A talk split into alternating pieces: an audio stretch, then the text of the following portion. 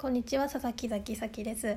今回は未だに使っている伊藤家の食卓裏技3選の話をしたいと思います。皆さん伊藤家の食卓という番組はご存知でしょうか？これは1997年から2007年まで放送されていた日本の教養バラエティ番組とのことです。視聴者から寄せられた裏技を紹介してわあすごいとなる番組でよく見てました。本も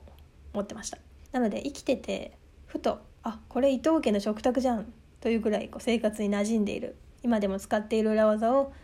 今日は3つ紹介したいと思います。まず1つ。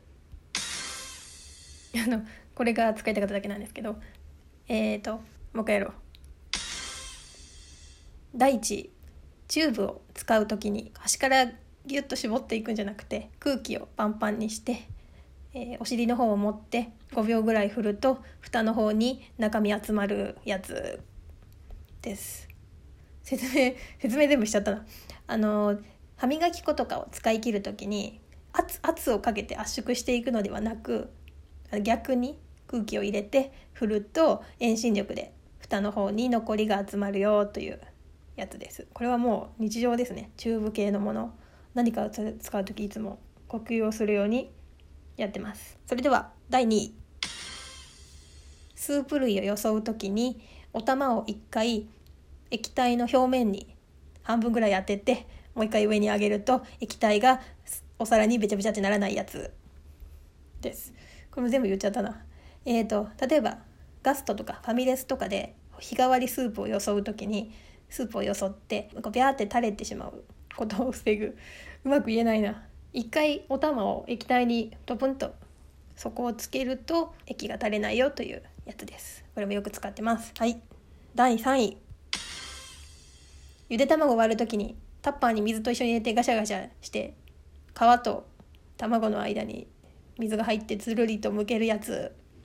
です、えー、伊藤家の食卓では卵の殻を割る界隈がすごく白熱してたなという思い出があるんですけど、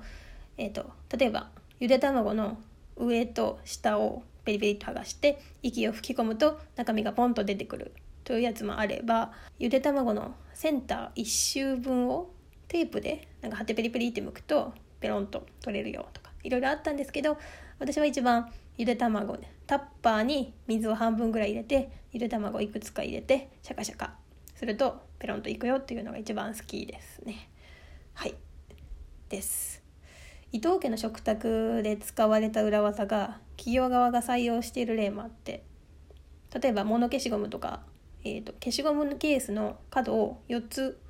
ちっちゃくちょんとハサミで切っておくと消しゴムが割れないよっていう裏技があったんですけどそれをもうモノさんがデフォにしたというかそういう商品改良をしたというのもあって楽しいなと思いました。はい、では今日はそんな伊藤家の食卓今でも使っている裏技3選でした。以上です。